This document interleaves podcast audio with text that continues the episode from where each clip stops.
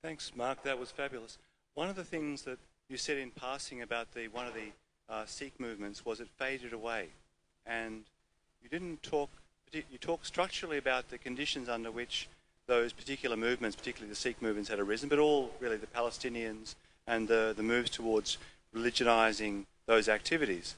And we can see also with Umm Shariko there's a, a, fading away as well. But what's not fading away, as you quite rightly went through, was the whole process of giving rise to the grievances around those particular religious movements. So I'm taking your images of healing and hope seriously and asking you really to extend one step beyond the lecture and say, rather than just hoping that they will fade away, what are the practical processes of, say, reconciliation, if that's one of the dimensions that one can partake? By far the most successful case I can think of in recent years of where terrorism has come to an end has been the case of Northern Ireland. And Northern Ireland was really a pretty vicious situation. And it wasn't, I'm not just talking about the bombs in, in London and Belfast, although there were a lot of those, but also just savage acts of terrorism. I went to Belfast and I talked with a number of people there who told stories that just would curdle your veins that uh, I haven't read in the papers about people, the black taxis. People would be picked up by taxis, and if they said they wanted to go to Shankill Road rather than Falls uh, Road, that, that meant they were Protestants rather than Catholics, and they were taken out uh, someplace, and then they would be tortured, their skin stripped, and they'd still be alive, and then hung to, to die in the most hideous kind of fashion. Uh, and, and, this was this was characteristic of, of the struggle, and, and, until these negotiations began. And it began, began when moderate people from both sides uh, looked for some way out of the impasse. And they brought an outsider in uh, to help negotiate. And that outsider was an American senator named George Mitchell. Uh, and, and through his mediation and through the efforts of the people who were determined to build a peaceful settlement, and resist the extremists on both sides.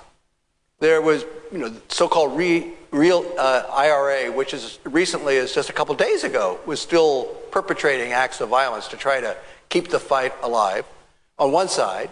And then on the union side, people like Ian Paisley, who renounced the uh, peace agreement, regarded as something of a farce, wouldn't have anything to do with it.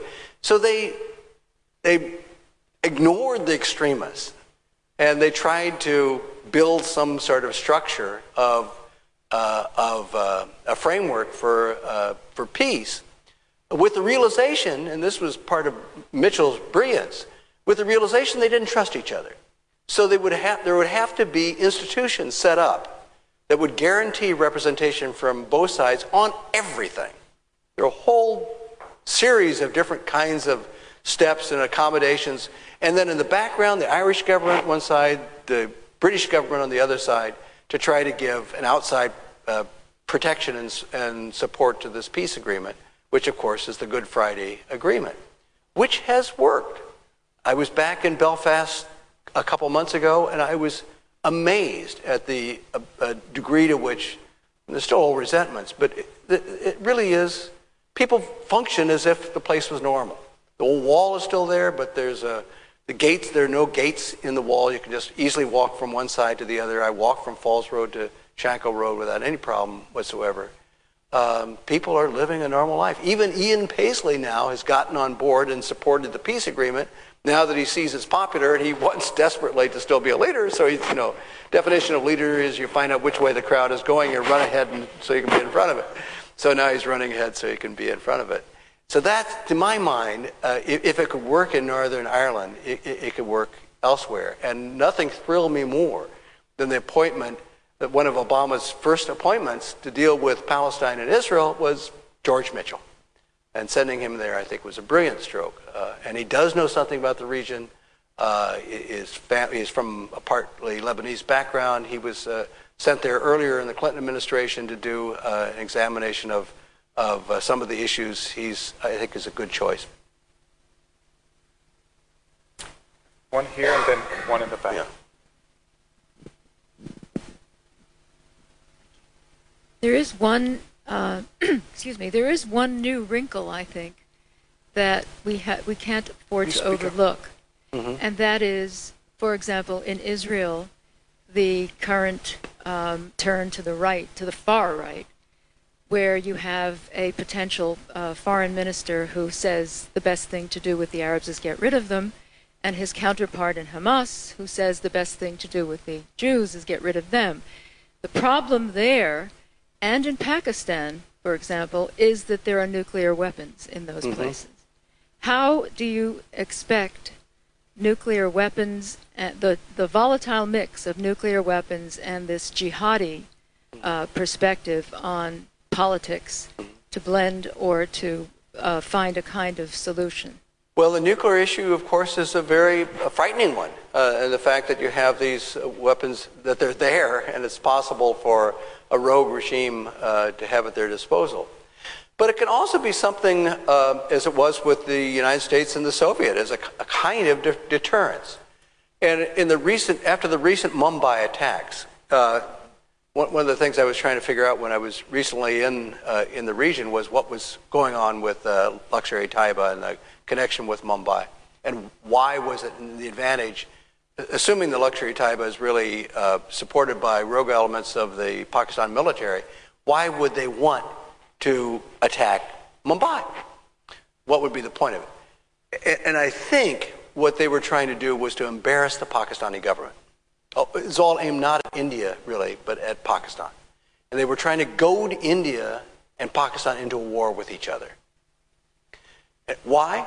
Because they're looking for a reason for a coup, for a military coup. That's the way in which governments have toppled throughout Pakistan's brief history. And there are certainly elements within the Pakistani military who want to take over and get rid of Zardari and uh, run directly. But neither Zardari nor Manmohan Singh on the Indian side bit the bait.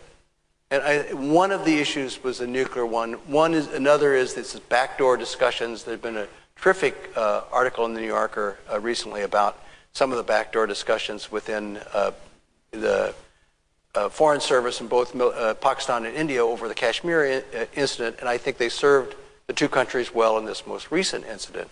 And and I think part of it for both sides was the fact of the nuclear weapons and that kind of deterrence and the need to try to come to some kind of accommodation so they wouldn't be paralyzed with fear about the power of the ability of either of the sides to destroy each other.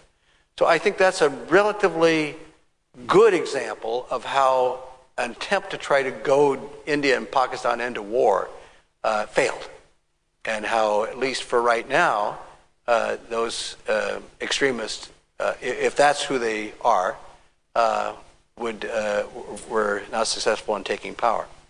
Now, if the military uh, instigates a coup in Pakistan, who knows what kind of coup it will be? I mean, uh, Musharraf, after all, was brought into power by military dictatorship, and he was, uh, from the American point of view, uh, you know, pretty happy partner uh, in the, in the imagined war on terrorism at the time.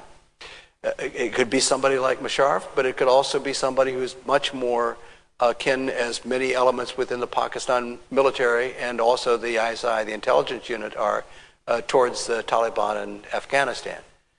But even that is not necessarily bad because there are a lot of different Talibans. It depends on which ones and who they have connections with. So it's a complicated story.